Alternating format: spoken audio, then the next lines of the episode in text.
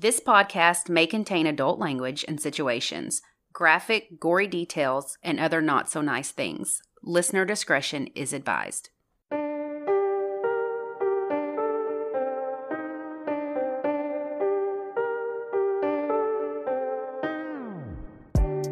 I'm Ashley. And I'm Lacey, and this is United States of Murder. This week, we're in Delaware discussing the high profile murder of a former White House aide. Then we'll talk about the murder of a mistress. Buckle up and join us on this dark and twisted ride through the first state. John Parsons Wheeler III, who went by Jack, was born on December 14th, 1944, in Laredo, Texas. He was from a military family. In fact, when he was young, his family received a telegram that his father was missing in action in the Battle of the Bulge. What year is this? 1940. Well, no, wait. He was born in 1944, so do you know when the Battle of the Bulge was? No. I feel like I fight that every day. Oh, stop. That's an ongoing battle at my house. Uh, luckily, his father was later found to be alive, and Jack also had a younger brother and a younger sister. Jack was a member of the U.S. Military Academy, class of 1966, which lost 30 of its members in the Vietnam War. Wow. Yeah. After he graduated from West Point, he was a fire control platoon leader and was based in Franklin Lakes, New Jersey from 1966 to 1967. Isn't that where Teresa Giudice lives? I don't know. I think they all Real, Real Housewives of New Jersey. I think they all live in Franklin Lakes. That sounds right. Yeah. It's probably Well, New Jersey's that. not that big. Yeah. After that, he went to graduate school at Harvard Business School and spent the summer of 68 as a systems analyst for the Office of Secretary of Defense in Washington, D.C. From 1969 to 1970, he served in a non combat position in Vietnam, and from 1970 to 71, he served on the general staff at the Pentagon. Wow. Yeah. So he's got He's in a lot of things. he's in a lot of things. He's got a lot going on. Yeah, for sure. A few years later, he attended law school at Yale University Dang. and was eventually assistant general counsel, special counsel to the chairman, and the secretary of the Securities and Exchange Commission. So he had many, many different titles and roles in his life, but to sum up a few more, he was a chairman of the Vietnam Veterans Memorial Fund, senior planner for the Amtrak, chief executive and CEO of Mothers Against Drunk Driving, consultant to MITRE Corporation, and was a presidential aide to Ronald Reagan, George H.W. Bush, and George W. Bush. He makes me feel very So he- unaccomplished. So he has done a lot in his a life. A lot of important. like Harvard and Yale. Give me a break. Come on. So, for his personal life, he was married twice. He had twins from his first marriage and two stepdaughters from his second marriage to Catherine Klyce, who he called Kathy.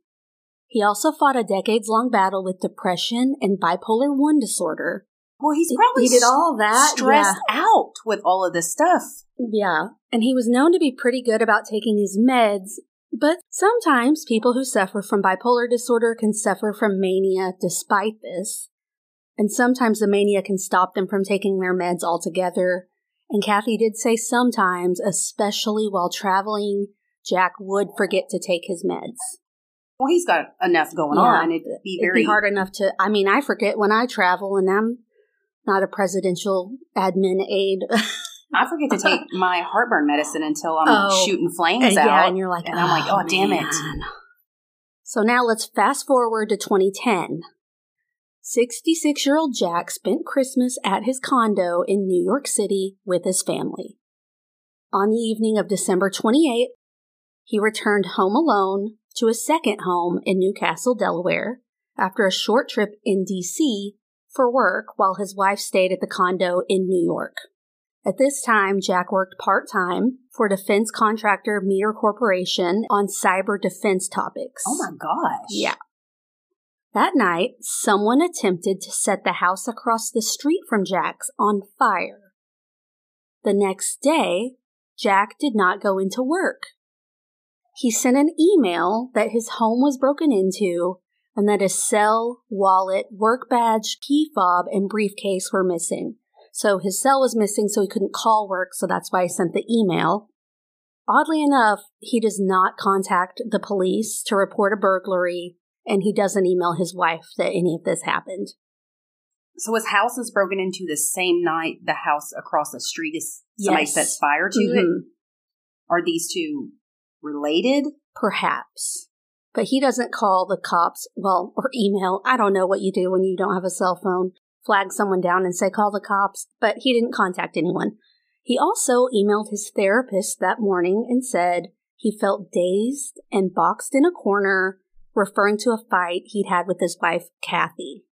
So she was upset with him because he left right after Christmas, basically. Traditionally, they would spend the entire week after Christmas together, like going to the movies and just spending time together because he was a busy guy. And I get she was mad at him. He left basically right away for work. So she was upset.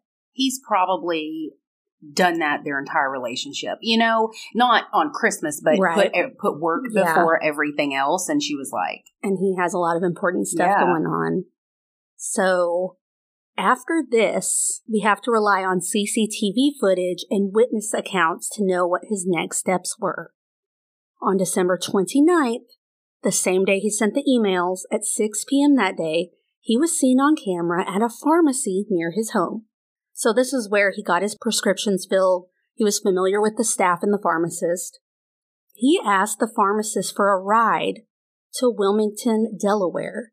He said because he had left his car there before Christmas. Because he went to New York and came back and didn't have his car. But kind of odd that his plan is to ask a pharmacist who's currently working.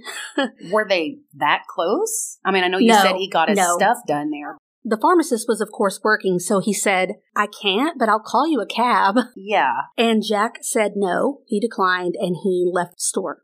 on foot. Yeah, he just left. Like, no, don't call a cab. I'm out. And the pharmacist said he looked upset. Around 40 minutes later, Jack was seen on another security camera in a Wilmington, Delaware parking garage, looking disheveled and holding one of his shoes. So this is 40 minutes have passed. He was walking with a limp, and his suit was all wrinkly and disheveled. He seemed agitated because at one point he was wagging his finger at one of the parking attendants. He was several blocks away from the parking garage where he actually left his car, so he was in the wrong parking garage. It happens. Completely. It does. I'm I- terrible about knowing where I I'm going. forget where I parked. And his wife said he was forgetful like that and couldn't always remember where he parked. Same. I take pictures or like write what's across the street in my notes. So he was several blocks away from where he actually parked and he appeared visibly distressed and he was repeatedly telling the attendant that his briefcase had been stolen. She kept asking why and he wouldn't elaborate and he assured her that he was not intoxicated. He kept saying it was stolen, but never how it was stolen. He said he wanted to warm up before paying a parking fee, but we all know his car wasn't in that garage, so. A worker offered him money to get home because he seemed so confused and disheveled, and he declined, saying, I have plenty of cash. So footage shows that he looked paranoid and kept looking over his shoulder and behind him like he's being followed. it almost sounds like he's on drugs. Yeah, and he kept repeating over and over, I'm not intoxicated, which is kind of odd because they weren't asking him, Are you drunk? He kept saying it. Very defensive about. Yeah, yeah, he kept mentioning it. And he wasn't known to abuse drugs or alcohol either, by the way. So Jack appeared on surveillance camera in the Nemours building in downtown Wilmington the next day on December 30th. So this building is a high-end office high rise. And when he went there, he asked to speak to a managing partner at a law firm, but left the offices before receiving any consultation. A lawyer who was there at the time with the firm confirms. He also requested train fare. So the lawyer that he asked to see did work there. No, he just said, I want to talk to the managing partner here. Like he Oh, didn't, he say, didn't say a a name. name. No, he just wanted to talk to someone. And he asked for train fare, which is odd because he had s- just said, I have plenty of cash. So why do you need train fare? And this is 2010. Yeah, There's cabs. There's, I mean, you can get around. yeah. He probably knew people there as many jobs and hats as he's It's worn. just so strange. Well, he had no known connection to the building. And this is ex- especially odd. It's believed that he spent the night before and part of the day in the basement of that building. what? Yeah. And it isn't explained why that's known, but I'm assuming the police have some sort of evidence or maybe footage proving that he was there overnight. But he left the next day wearing a black hoodie instead of the business clothes he walked in with. And he didn't walk in carrying anything at all, What? except his shoe. I know, it's very weird. So it's possible he grabbed it out of one of the employees' lockers in the basement. It's who knows? Who knows why he changed? So about 10 minutes later, so he leaves this building. 10 minutes later, he appears on camera in the valet section of the Hotel DuPont, walking with the hood up over his head past Like the hiding. hotel. Yes. Or wearing a, yeah, wearing a disguise or something. So he walks down the street and this is the last known footage of Jack alive. What? Yes. The following morning, December 31st, a neighbor noticed an open window in the Wheeler's home and went inside to make sure everything was okay. The house was an absolute mess inside. There were tipped over plants, kitchen appliances out of place, spice bottles strewn across the counter and floor, broken dishes piled in the sink, and he also saw what is later determined to be Comet, you know, the Comet Uh-huh. cleaner, powder all over the floor with a single barefoot footprint in the powder. Lying on the floor covered in powder are Jack's ceremonial West Point sword and shield, Oh, wow. a copy of the book A Long Gray Line, in which Wheeler was featured during his West Point days. That's on the table. And the neighbor called the police to report a burglary. But at this time, when they called police, they had also just found Jack. That same morning, as the neighbor discovered the potential break in, a landfill worker at the Cherry Island landfill noticed something unusual. He saw what looked like a human body falling onto a garbage heap as the trash was being dumped. What? This was the body of Jack Wheeler. His death was ruled a homicide caused by assault and blunt force trauma. His body was totally beaten up. His injuries were consistent with a severe beating. The autopsy also showed he suffered from a heart attack, and it listed the severe injuries as a collapsed lung, broken ribs, swollen lips, an external neck injury, and lacerations. So none of this could have been caused by him being put in the trash? So they don't necessarily know what injuries were caused by being in the trash because he was compacted. That's he what I'm- was compacted. Right, so, like, he's in there with, um, I'm sure, a million sharp objects, and I'm sure a lot of the lacerations and broken bones are from that, but they ruled it as a homicide because they said he specifically looked like he was beaten. Right. I mean, if they're compacted, though, it's hard to. I know, that's exactly what I thought. So the police traced the dumpster that his body was disposed of in Newark, Delaware, more than 13 miles away from where he was last seen in Wilmington. The investigators compiled all of the CCTV footage, but of course had a million questions on how Jack ended up dead. So it turns out the day after Christmas, Jack sent longtime friend Richard Radez an email expressing concern that the U.S. wasn't sufficiently prepared for cyber warfare. What? No, this gets weirder and weirder.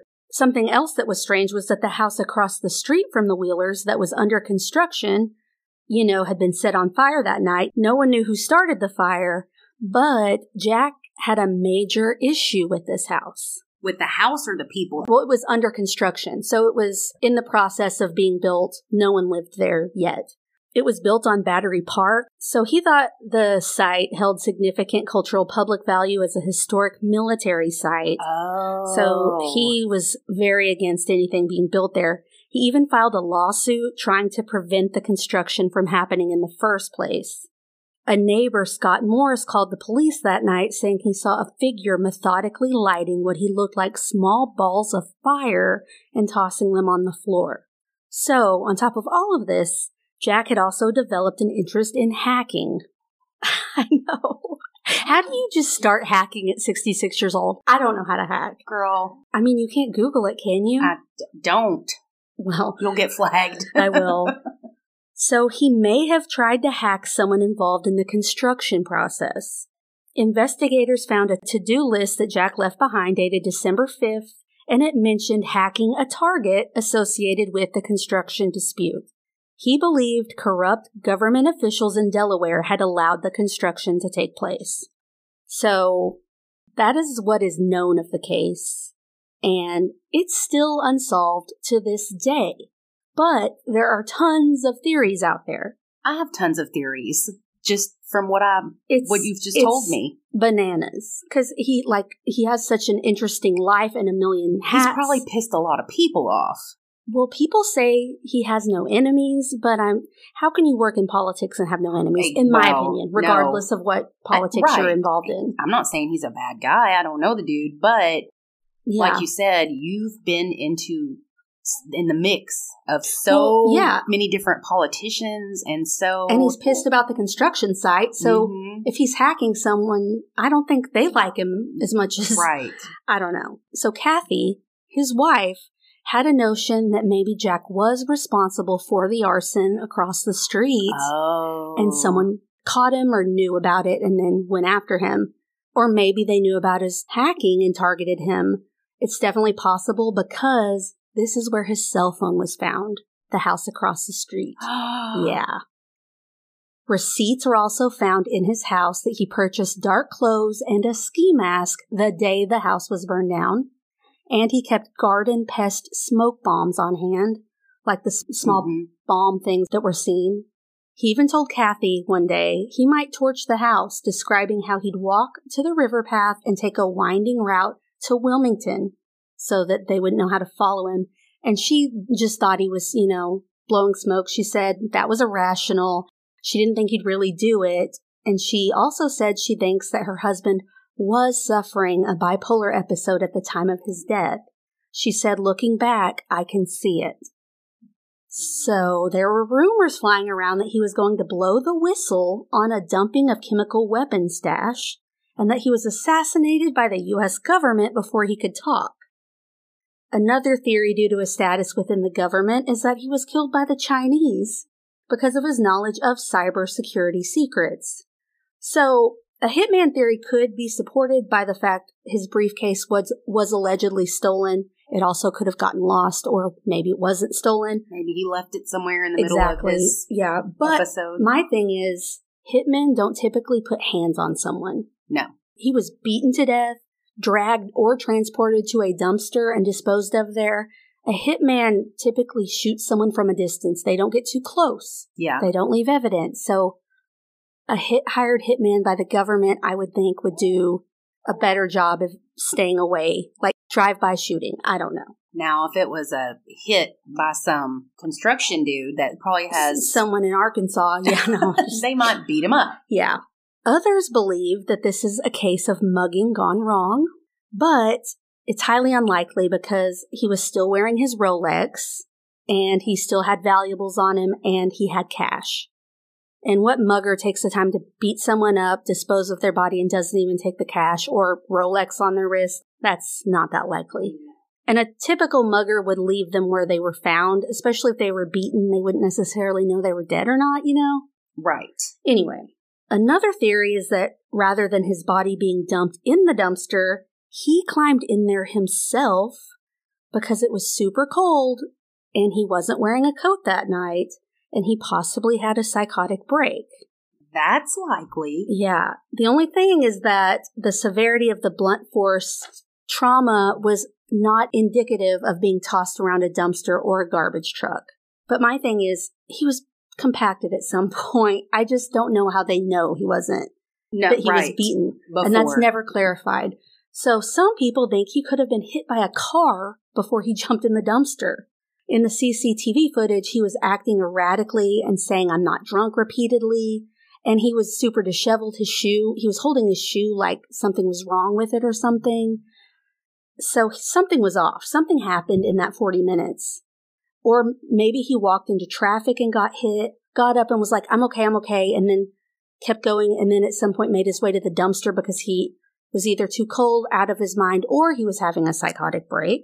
Some people think he jumped from a moving car, Good lord. then climbed into the dumpster to maybe hide from someone, and was in such a bad state he succumbed to his injuries in the dumpster. Because he was paranoid the whole time. or he just passed out and then got compacted. Yeah. There's so many theories. Yeah. Regardless, it's an extremely bizarre case and may never be solved. So there's an episode about this on Unsolved Mysteries, the reboot on Netflix. So season two of the reboot, episode one. And it does leave some stuff out, like the heart attack. I think they just don't want to muddy the waters too much, but it's impossible for this. So the Unsolved Mysteries co-creator, Terry Muir, I didn't look up how to say like that. Terry Sorry, Carnation. Terry. Terry Carnation. oh my God. That would be better. They have some theories behind who didn't murder Jack Wheeler. In an interview, Terry stated that she did not believe Jack's death was a result of a random assault. She believed that because of how the body was found, that it pointed to a more personal attack. Because people who attack people or rob people, they do not go to the trouble to transport a body, put it in a dumpster, hoping, I believe, that the body would never be found, she said. So this case I've been super fascinated by. I've been reading everything I can about it and I love an unsolved mystery. So this is just my speculation. This is my opinion. Don't come for me. I think after he burnt the house down across the street, he kind I think he was having a manic episode. And I think maybe that's why he left New York early and his wife was upset with him like why are you doing this? That's weird. And he burned down the house and that maybe he was like I need to make it look like something happened here so that the police aren't on to me because they know I don't like the construction and then fake the burglary. Sorry guys, we have a baby on set. So I think maybe that's why he messed up his own home to be like, okay, look, something happened here. And that's why he didn't call the cops because he didn't want to bring attention to it. Well, because it looks more likely that this whole street's been chaos tonight. Yeah. And I think he was doing his plan that he had mentioned to his wife, like doing a winding path around Delaware, basically, to throw people off. And I think he was still in a manic episode. I think he still thought people were following him. I don't necessarily think people actually were following him, but I think he thought people were. And I think he was trying to make sure he was off everybody's track and everything. And I do think it's possible in that 40 minute span he got into an altercation, maybe? Because he was acting so irrationally. Maybe he got in a fight with someone on the street. Said the wrong thing. Exactly. Or, and this is my thought too, maybe he got a ride or took a cab or something and got paranoid and thought they were involved and then jumped out of the moving car that way. And I think he probably was hiding in the dumpster. Or somebody may have tried to rob him because they knew he was Yeah. acting erratically and too too many different It's Scenarios. It's wild. And he was in a trash compactor at one point, so I still don't know how they could tell. But I was also reading, this is not really related, but I was reading some medical journals about bipolar disorder, and I happened to read that the average life expectancy of someone with bipolar 1 is 67 years old. Really? Yeah, and he was 66 at his death, which is just, he might not have even been exper- experiencing mania or whatever, but that's still wild that he had it and he was a year away from the life expectancy. Is that because they typically commit suicide or Um, I don't know for sure, but I do know that when they're having a manic episode, they can make risky decisions. Oh yeah. So it could have something to do with that. I read in one of the articles, I didn't write this down, but there's a correlation with heart problems too. I don't know if it's from the meds themselves or just the disorder, but I, I really don't know. But that's, that's a young lifespan, it It seems really like. is. But yeah, that's the wild case. And if you want to watch it, it's on Netflix, season two, the new reboot, episode one. Let me know what you think. I'm gonna check that out. Yeah, and there's you can look on the show shows the footage and stuff. It's very interesting. But anyway, let's take a break so this baby can cry it out. Hey, it's Kaley Cuoco for Priceline. Ready to go to your happy place for a happy price? Well, why didn't you say so? Just download the Priceline app right now and save up to 60% on hotels. So, whether it's Cousin Kevin's Kazoo concert in Kansas City, go Kevin, or Becky's Bachelorette Bash in Bermuda, you never have to miss a trip ever again. So, download the Priceline app today. Your savings are waiting. Go to your happy place for a happy price. Go to your happy price, Priceline. So, what's your oh. case about? Oh. Anders wants to know. I'm glad you asked. On June 27th, 1996, in an upscale restaurant in Philadelphia, Anne Marie Fahey met her boyfriend, who was married, to break things off. Prominent Delaware attorney Tom Capano had recently separated from his wife, and he and Anne had met through work several years before and had began this affair. She was the appointment secretary for the governor of Delaware, and Tom was his head legal counselor, the deputy attorney general. She told him she wanted to end things. He was furious. After dinner, they drove to the house that he was renting since he had moved out of his marital home. He wanted to go inside and talk about things because he did not want this affair to end. A few days later, after being a no show at dinner, Anne Marie's sister met the police at Anne's apartment. No one had seen or heard from her in several days. They had called her friends and they hadn't heard from her either. Her apartment was ransacked. Her purse was on the floor with the wallet and driver's license, everything still inside. There were groceries on the counter that hadn't been put away. So there was definitely something going on that was not good.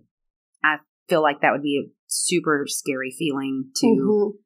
come to a friend's or your sibling's house and just seeing it like that and no one had heard from them. You, Yeah, for sure. You know it's something Not terrible.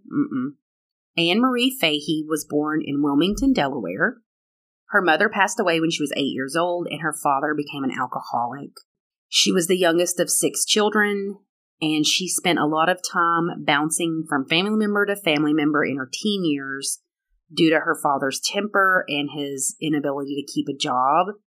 They would have their electricity turned off, their water turned off, they didn't have a phone. It was just, Ugh, how sad. he couldn't deal with losing his wife, and now he's left with six kids the older kids had moved out one by one, went off to Mm. college, got married, and Anne was left. So she kind of Man, that's sad. went to live with whoever would take her. yeah. She developed an eating disorder because she didn't want to take from anybody. So she just would not eat. Ugh. And she battled this her entire life. She graduated from Wesley College and took a job at the governor's office as his scheduling secretary. And that's when she met Tom. He was 16 years older than her and had been married for 24 years and had four daughters. Wow. So Tom was kind of born with a silver spoon. He was one of four brothers. The Capanos had a very prominent family in Delaware. They did real estate development and building contracts. He became a very affluent lawyer, a state prosecutor, Wilmington city attorney. Then he was legal counsel for the governor and political consultant. So he was well known in the political circles of Mhm. Delaware. So detectives show up at the apartment and they do not think she left on her own. There was a packet of letters from a man named Tom Capano, and her sister had never heard of him. The police officers knew exactly who he was, though. Like I said, he was very prominent in politics, so he's close to state senators, state representatives, and was a very influential man. They found her diary, and the last entry, she talks about breaking things off with him and how he had become very controlling and was very insecure. Yeesh. So they go over to Tom's rental. This is like 4 a.m. He confirms their affair and tells them it has been over for a while, but we did remain close friends. I just had dinner with her a few days ago.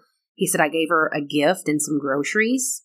He said she was a loose cannon and often threatened suicide, that her mood was kind of hit or miss, which Hmm. makes me go kind of eye rolly. He's painting her to Yeah. be Classic man Yeah. says his girlfriend's crazy. yeah, he's kind of You painting her know, to be yeah. she was she was off her rocker. Yeah. So it's hard to believe. He told them he knew she was off work on Friday, so she probably went away for the weekend.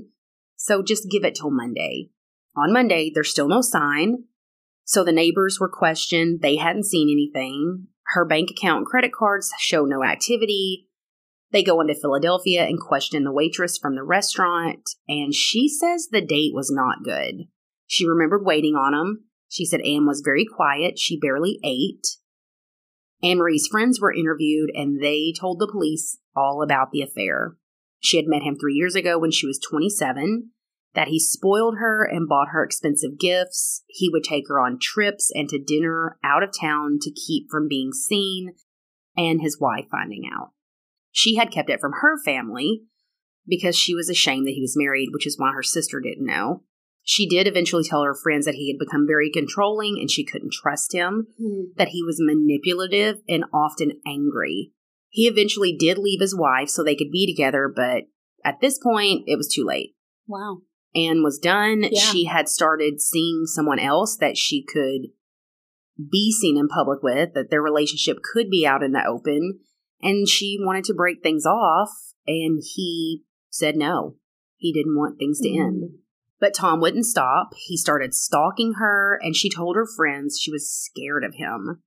He could not handle being told no. No. He was not used to it. No one had ever told him no.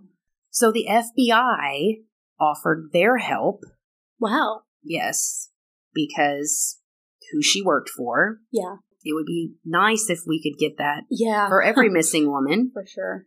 So they pull phone records and credit cards belonging to both Anne Marie and Tom, and Tom show a $300 wallpaper warehouse charge just two days after Anne disappeared. They call the place, and when they answer, it's a carpet place. So they Hmm. think, oh man, he has rolled Yeah. her up in some carpet and got rid of her. They just thought he may have done it. They didn't have any probable cause to get a search warrant or arrest him. They interview his housekeeper, and she said she just cleaned the house a few days before Anne had disappeared, and then the next week he canceled her. Mm. When she came back a few weeks later, there was a new rug and two new chairs. So the rug and the love seat that had originally been in the living room was gone and had been replaced. So now they have probable cause. Yeah. So on July 31st, 1996, a search warrant is issued and the home is searched. Two chairs and carpet are removed. The floors are clean, but on the baseboard, there are two dried spots of what appears to be blood. This is sent to DC to be tested, but they don't have her DNA. And her parents are dead. So, going through her date book, they see that she has recently given blood. So they contact the donation center to get a sample. It has been sent to be spun down to separate the plasma, so they're having to wait to see if they can get it Got it. enough of it Hmm. back to test it for her DNA. So in the meantime, Tom and his very prominent family are living their best life. They're irritated and in shock that he would even be questioned. He would have never done anything like this. Anyone who knew him thought this was bullshit. So he's just Wow. going on with his life like she's missing and he just doesn't have a care in the world. Sean Taylor, a project manager for Louis Capano, who is one of Tom's brothers. So he works for his development company and he calls one of the FBI agents working on Anne's case. He asked if they would meet him somewhere privately because he had some information, but it could not get back to the Capanos that he's the one that told them. He said the day after Anne Marie was reported missing, he was ordered to have four dumpsters on the property disposed of. This was very expensive, and these dumpsters were not full. So they pull the records from the construction site, and it doesn't show that this ever happened. Hmm. So they didn't, they dumped them, but they didn't keep any records showing Right. that they were dumped. The FBI goes to the dump site and search for anything that could trace Tom to Anne or Anne's body or anything. So after four days, they have nothing. There's nothing found. So eight weeks have gone by. There's no physical evidence. There's no crime scene. There's no witnesses. There's no body, no murder weapon. Finally, on September the 6th, they get DNA from the blood bank that where Anne had donated before she died, and it is a match to the blood found at his house on the baseboard. They have evidence against Tom, but they need more, And his phone records show that he had spoke to a woman named Debbie MacIntyre. So they spoke the day after Anne disappeared. So they contact her, and turns out she's also having an affair with Tom. What? Yes. And oh my gosh! How many affairs can this guy have? had been for over 12 years. So the same oh time my gosh! he's having the affair with Anne, he's also having the affair with this woman, and he's married. How do you have time? First of all, Girl. I really I don't understand. Three women and four kids. And you're an attorney for the governor. Wow. They also find out that Tom's brother Jerry owned a boat that he had recently sold. Hold on, it's Tom and Jerry brothers. Tom and Jerry Okay. and Sorry, and his other brother Mighty Mouse. Lewis. Oh, okay, Lewis. okay. I just I just Tom it didn't occur it didn't occur to me until you Oh just said that God. that it was Tom and Jerry. Sylvester and Tweety. Exactly. Those are the other two. Sorry. Continue. So he had a boat and it, he had just sold it. Not a good look. Oh, gosh, he's replaced everything. So they track it down to a local man and they scour it for evidence, but no dice. He did say when he bought it, there were no anchors. Probably because Something was tied something was tied to them and they're in the bottom of the ocean. Mm. But they still have to have more evidence. Mhm. He he's an attorney. Yeah. He knows what he's doing. He'll wiggle his way out. Yeah, they're like, we have to have this locked tight. So they set up an undercover sting operation to watch Tom's brother, Jerry, for over 11 months. Holy crap. Yes. Eventually, his home gets raided by the ATF and FBI because they're trying to get anything they can use as leverage for him to go against his brother. You can't have drugs and guns in the same house, and they find both. Hmm. He is offered immunity if he testifies against his brother. They don't think this Jerry murdered Anne, but they do think that he helped Tom dispose of her body. Mm. And he has a wife and kids. So they're like, you scratch our back, we'll Yeah. keep you safe. So it's been a year and a half since Anne's been missing. Jerry agrees to help them and he tells them everything. He said it began a year before the murder in 1996. He said Tom came to him and told him he was being extorted and his children were being threatened. He asked his brother to get him $8,000 to help pay off the extortionist. He also asked for a gun and said, I may need your help later to dispose of the person who is doing this to me. Nothing else was said until June. A bit later, he returned the gun and said he didn't need it after all. Nothing else was said until June when Tom showed up to his house very upset. He asked him if he could use his boat. Jerry said, I don't want any part of this. I have children and you're not using my boat. But Tom gave him the guilt trip of, I don't have anybody else. You're my brother. So Jerry agreed to meet him and help him dispose of a body. Oh, He asked him to help load a very heavy cooler. He believed the body of the extortionist was inside, but he never opened it.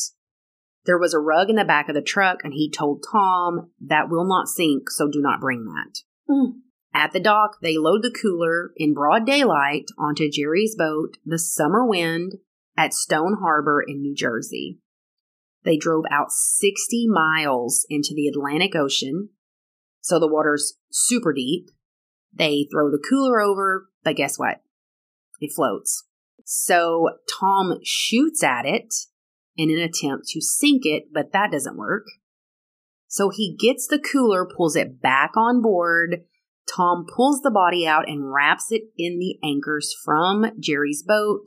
So while all this is happening, Jerry goes up to the front of the boat and does not look. He tells Tom, I don't want to see. I don't want wanna- yeah. any I don't want to know anything. So they drive back towards the shore and Tom breaks the cooler into pieces and throws it overboard. There was more evidence that needed to be disposed of, like the couch Mm. and the rug that was still back at Jerry's. He said there was a basketball sized blood stain on the couch. Oh man. So he cut it out, cut that stain of bloody cloth out, and they throw the couch and rug into their other brother's dumpster at his construction site, Lewis. and then call him to have him dispose of the dumpsters. Did he know why? No. He just. Not that uh, I didn't I can see- imagine though they were like, "Don't ask questions. And he was probably like, no problem. I don't want to. I don't wanna know. Yeah. So the FBI keeps surveillance on Tom to make sure he doesn't kill his brothers. They catch him Mm. loading a suitcase in his truck and heading to the airport, and they stop him on the grounds of obstruction of justice. He's taken into custody. During this time, someone, because it's on the news, Yeah. so it's being shown on the news. Somebody calls the FBI and tells them, Hey, I found a piece of a cooler floating with bullet holes in it. Do you want it to look at? It's the cooler. It matches the one that Tom bought according to the registration number and his credit card receipts. Wow. They find out that Tom's other mistress had bought a handgun a few weeks before Anne had went missing, and she tells them Tom knew I had this gun. So uh, in October of 1998, the 12 week trial begins, and Tom admits to disposing of Anne's body and asking his brother to empty the dumpsters. He said after dinner they had went back to his house and had made up, but then Debbie showed up with her gun and she's the one that shot Anne. For real? Yes. Yes.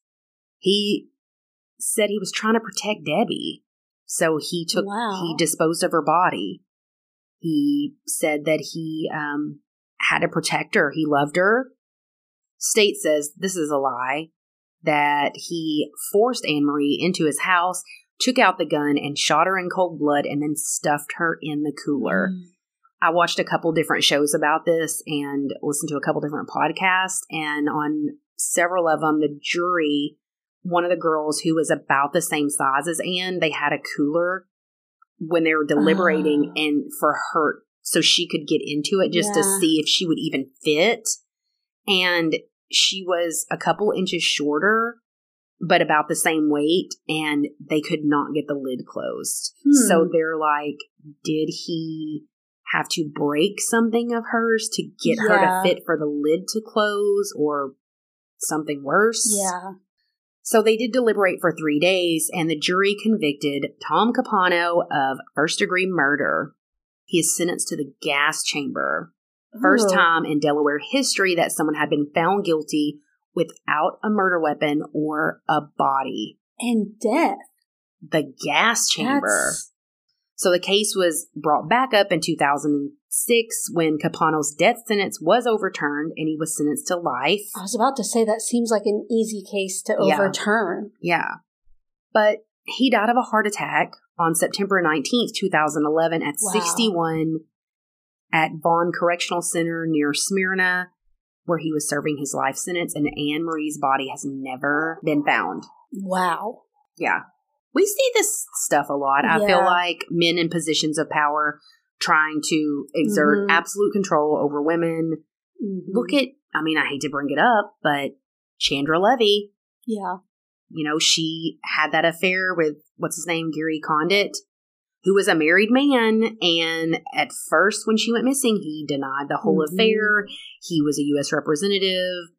He was not a suspect, but her parents and a lot of other people thought and still do think that he was being super evasive and knows more than he's saying. I mean, people thought this whole thing about Marilyn and JFK Yeah. or Bobby and Marilyn. I, I don't know. They can get away with more. They probably do.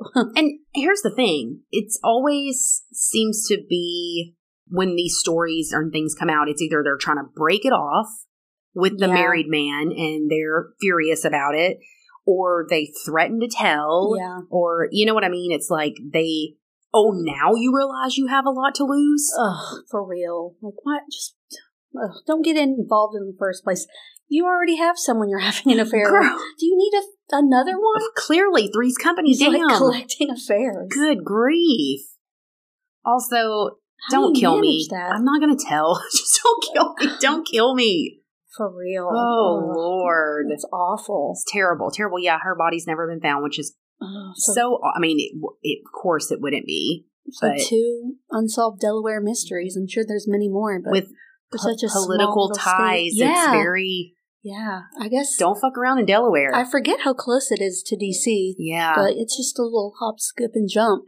Mm-mm. Nope, nope, nope, nope. I have a little um true crime headline thing. Oh, okay. The uh Oklahoma judge who was caught on camera texting, remember, and scrolling Facebook Mhm. repeatedly during Yeah. that murder trial, Yeah. she has resigned.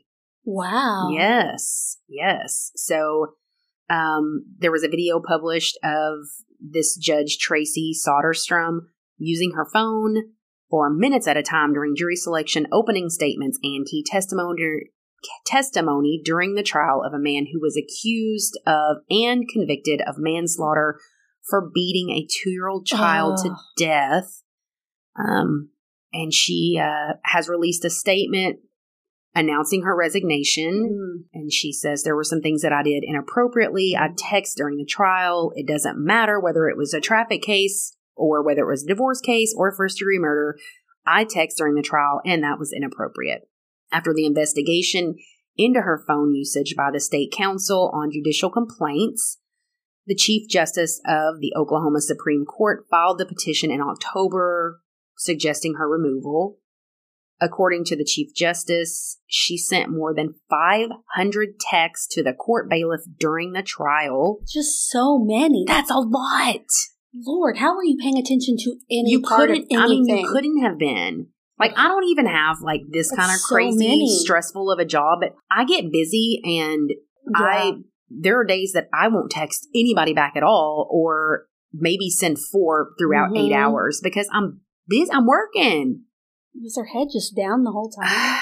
so the text also included uh, de- demeaning remarks about the prosecutor, and she accused the victim's mother of lying.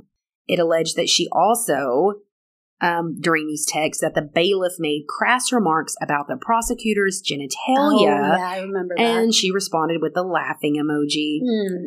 The pattern of conduct demonstrates respondents' gross negligence of duty, gross partiality, and oppression.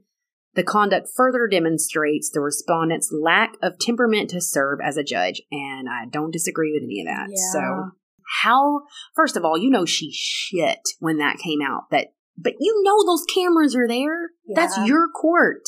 That's what I think. I, I don't know. I don't know how. I don't know. I don't know. Anyways.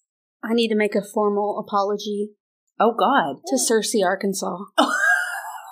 It's like, what did you do? Uh, so in the Indiana episode, I said to something you said, "What in the Searcy, Arkansas?" I have no idea why that town popped in my head. We don't live there or near there, but a friend of ours was in a drive-through in Searcy, Arkansas, while they were listening to that episode and messaged us saying triggered. that's hilarious. It cracked me up. You're like, whoops. I don't know. Sorry, Searcy. What's new with you? Um. To, well, today's the first day of Lent. Yep, Valentine's Day and Lent is It's- when we're recording. Ash Wednesday. I don't see your ash. I did not go to any Catholic Oh, church okay. today. Max had a Valentine's Day party, so I went Mhm. went to that instead. I haven't decided what I want to give up yet. Hmm. I'm I'm thinking it's got to be hard. I mean, are there some years you just give up the same thing? Because I mean, like, I mean, I'm thinking I may give up chips. chips. Which that would be very hard for me. it's super I'm a hard Dorito for me. girl. I've had chips three times today. Ugh. I do love a chip or bread. I love a bread. I'm not even going to tell you how many pieces of toast I Are had for sure breakfast. you sure you're willing? Are you going to eat at a Mexican restaurant I for a gave, month? I gave up Diet Coke one year, and that was hard. No. I've given up fast food. I've given up fried food. Mm. I'm trying to think. I I gave up social media one year. Mm. You're supposed to yeah. challenge yourself. Yeah. So uh, stay tuned. I'll tell y'all, I guess, next week Yeah. Um, what I decide. But um, maybe I should do something instead of. I've heard of that. Instead of giving up something, taking on something and doing something good or a good habit or a good Yes. thing or whatever. Well, I will tell you this. Max and I were talking last night all about while we were making his Valentine's and stuff that tomorrow is Valentine's Mhm. Day and it's also Ash Wednesday. And he's like, what does that mean? So Mhm. we had a little Catholic corner at the Oh, kitchen great. table. Love it.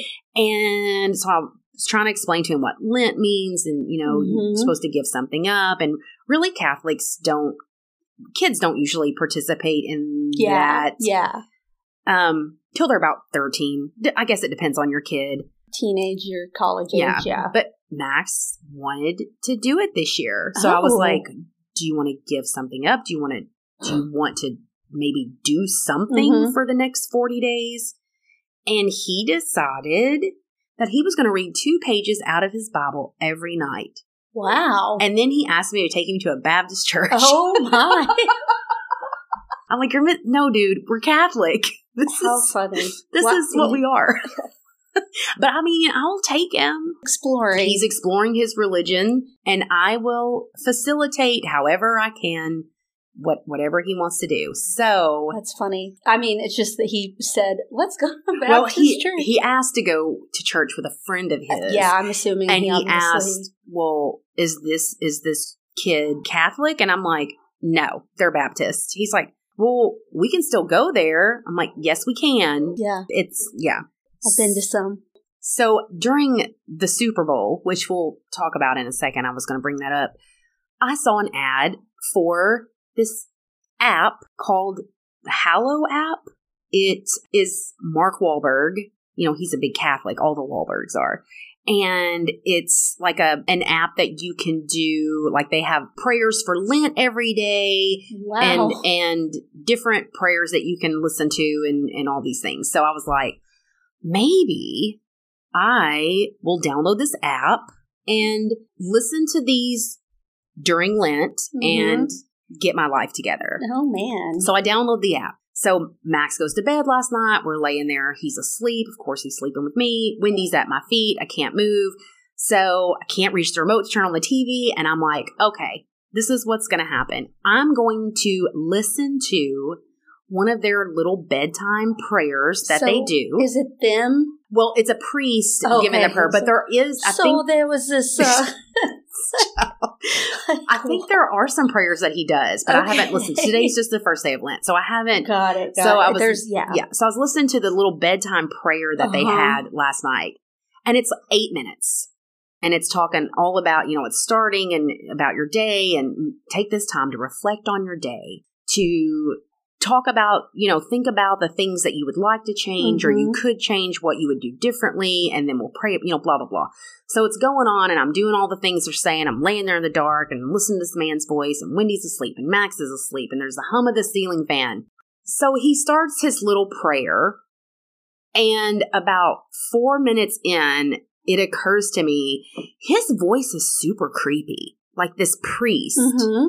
And it almost scares me. It almost sounds very like I've, I've heard it in a scary movie where a priest is coming in to Mhm. like exorcise a demon or something.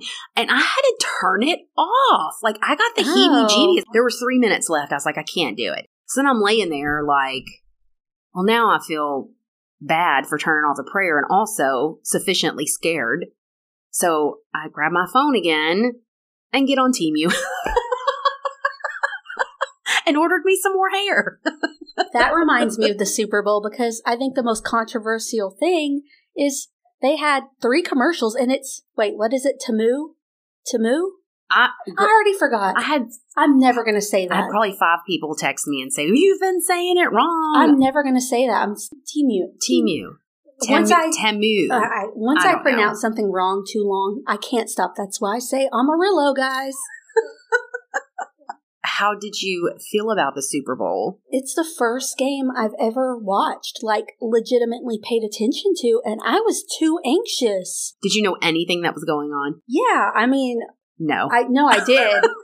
I've been in the room when Samuel's watched sports for years and years and years, so I knew the gist and the lines on the screen. Yeah, I get the gist of it, but um, I was so anxious. it was a good game. It was. It was very close. I was just Yeah. like, I don't know why y'all like football. It stresses me out. I can't do this. Wait till he plays. Then you're really going to be I was so out. stressed out. well, Ugh. did you have a favorite commercial? I did. And The Michael Cera commercial. which one was that? CeraVe. Oh, yes. Well, it's funny because he actually went around in real life before the Super Bowl telling people that, like, That's what That- his that's, that's- his company. that's his company. So he set it up in real life for people too, which I thought was pretty funny. What was your favorite? the movie previews. Oh, okay. Planet of the Ah, Apes. well. Okay, I didn't see that preview. I like all the Planet of the Apes. Did you see the Quiet Place Day One? Yes. That looks awesome. I didn't know what it was at first. I was like, is this a new Zombie movie. Yeah. Yeah. Ooh. No, I thought the same thing. and it's that actress from Us, I think. Yeah, It looks freaky. I can't wait. when did it say it was going to come out? I don't remember. I'm excited. I had a few uh, football cocktails, so I don't remember. But Same. I mentioned it, I think, on last week's episode that I had seen a little snippet did. of. So it must have been like not a trailer, but like a little Mhm. picture on Instagram or something that it was coming up. Yeah. Anyways, I'm excited about that. So am I. Um, let's see. I'm just doing housekeeping over here. Okay. Well, first of all, I got a DM from Kyle D, and it's his birthday. Oh, Well, his birthday was last Saturday. Happy belated so birthday, I told him Kyle. we'd give him a shout out. So happy birthday to you. And speaking of birthdays, well, adjacent, king cakes. Did you get one? I did not. We got one at work and You got, I got the baby. So what does that mean? Good luck? It means good luck and prosperity. Okay. Also, I have to buy the cake next year. Oh. Yeah, whoever gets the baby has to buy the cake next Oh, year. okay. So we'll see how this plays out. If I'm if Hmm. I'm lucky in something, Okay. not babies, but something. I know. It's kind of an odd thing to well, put in cake. it symbolizes the baby Jesus. Oh, I did not know that. Yes. I'm learning a lot. So, Coke on the Wiener case that you covered Oh gosh. on the wacky. Yeah, You got multiple messages about that. I did. I got multiple too.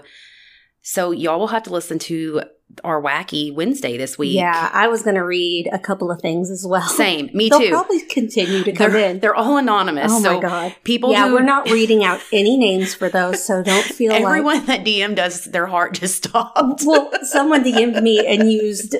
I'll have to. I'll explain it later. But she was afraid she would get flagged by the Oh. things she was saying, so she used different phrases. A couple of mine And- used different phrases too. They did. They weren't vulgar about it, I'm but not going to rat you out. but you can get the gist of what they're talking Just about. Just don't tell me about murder, okay? so funny. It was. You guys will have to listen to. Lord. uh, obviously, like I said, they will be anonymous. And our February Patreon's coming up. Yes, we posted a poll on our Patreon Facebook page. I think it was unanimous for medical mysteries. Well, let me tell you, as my ice jiggles for my drink, I am probably the most excited about this Patreon than Oh. any of them that we have done. So you already know what you're doing? I already know what I'm doing. I've already started oh on it. Oh my god, I have no idea. It's going to be so long. I know some people That's think fine. I'm the loud one. Well, guess what? Turn your radio down because I'm coming in hot Just with that this. disgruntled reviewer. this this is going to be my favorite one. I'm excited. Um, I'm stumped, honestly. it's So mine's going to be so long, and I open so many doors and go down so many rabbit holes with this. Everyone's head's going to blow off. Mm, So if you're not a patron, make sure you join. Where Yeah. can they join, Lacey? patreon.com slash United States of Murder. It's also in our show notes. You can also go to our social media and we have that link. Join it because let me tell you, I'm going to rage over this topic. I don't even want to tell you because I want your reaction in real time. Over this topic. medical mysteries. Who knew? Who knew? It's it- well, and it's also because I talk about so many things that are adjacent to this this medical condition. Is this multiple personality? Dis- It is not. okay, I'm like, It is something I never heard of. And I like weird shit and I look up weird shit typically that's you day. do? Nope. You're not going to guess it. But That's a good one. I'm going to keep that in my head. Uh, yeah, put a pin in yours. this is crazy. Okay, I, now I'm really interested. So Patreon okay. Patreon is coming up, and next week we are in Wyoming. Yeah. So that's fun. Do not have a topic yet or a case. You do? I haven't written anything, but I have it. oh, I have no idea. That's the only thing I can do is scroll my phone during the day. like I can't be on my computer. I can't do anything. Can't do any- can't I have to hold a baby. I'm just. But my phone, I can scroll. You're gonna get look up carpal tunnel. Oh, I am For sure. Yeah, I am. And we are working on some new t shirt designs. We are. So try to pump some out. So stay tuned for that. Um, and we think this time they're going to feature like quotes that we have said. Yeah. And if you have any favorite things or any ideas, you can always DM us and we will consider it. Yeah, Worth a shot. We're always open to new ideas. absolutely. But that's it. That's all I got. Well, I actually watched a lot of movies this week. What? Shockingly. So I watched High Tension, the French film you were talking about last week. And and you mentioned it had a twist. I'm not going to give anything away, but as I was watching it, I was like, it's kind of straightforward. Like, what is the twist going to be? And when it happens, I was like, wow. Wasn't were you so that. confused? Yeah, well, I'm not going to say any. I'll tell you after we record. But anyway, I was like, okay, that is that is a big twist. Very weird, but good. I still didn't understand it. We'll the have twist. To, we'll have to talk about it afterward. Oh, But it for was sure. very weird. because I'm texting Cody and I'm going, Yeah. okay, now wait. Yeah, I feel like there's some. I don't know. I maybe I need to rewatch it and read about No, it. because it's the same. I It's watched it again and it's the Oh, same. Oh, for real, for real. it's the same. Well, I started up. I started looking up underrated horror movies Uh-huh. online, and uh-huh. one that was on a lot of lists was Lake Mungo. Never heard of it. So it's on Freevee, which is free, Hey, you like know? Tubi, free with ads. I like Freebie and Tubi. Yeah. So it starts off pretty boring. It's mockumentary style. They're kind Mm-hmm. of trying to make it look like the death of their daughter, kind of making it look like a normal mockumentary type thing. Yeah. And then there's found footage, and then things start getting really weird and it picks up. It wasn't that scary, in my opinion, but it was a creepy ghost movie, kind of, and I would recommend watching it at night instead. Then I watched Still and Quiet on Netflix. This had really good reviews on Metacritic, so I'm like, okay, I'm to give it a try. I didn't even look up what the plot was. I was just like, it has a good rating, I'm to watch it. Had never heard about it. It starts off semi normal. A small group of white women are having some kind of club meeting. It's very vague in the beginning, and then it kind of starts panning out in the room, and you realize what the meeting is about, and it just keeps getting worse and worse and worse and worse. what is it about? I'm just going to say race is a big topic on it, Oh, Jesus. but it's like I had to fast forward through parts of it because it was so Mm-mm. hard to watch. I would not recommend it. Mm-mm. It was awful. I'm like, why is this rated so high? Horrible, realistic, but mm, I'll I'll have No to thanks. again tell you about it No afterwards because. I'm not giving anything away, but I don't recommend it. No, Anyway, thank you. I watched yeah three horror movies. I watched uh, Mafia Mama. What is that? It's got Toni Collette in it. Oh, okay. It's a comedy. Huh. Um, she is Italian, and her grandfather dies, who she's not had anything to do with because he lives in Italy and she lives here.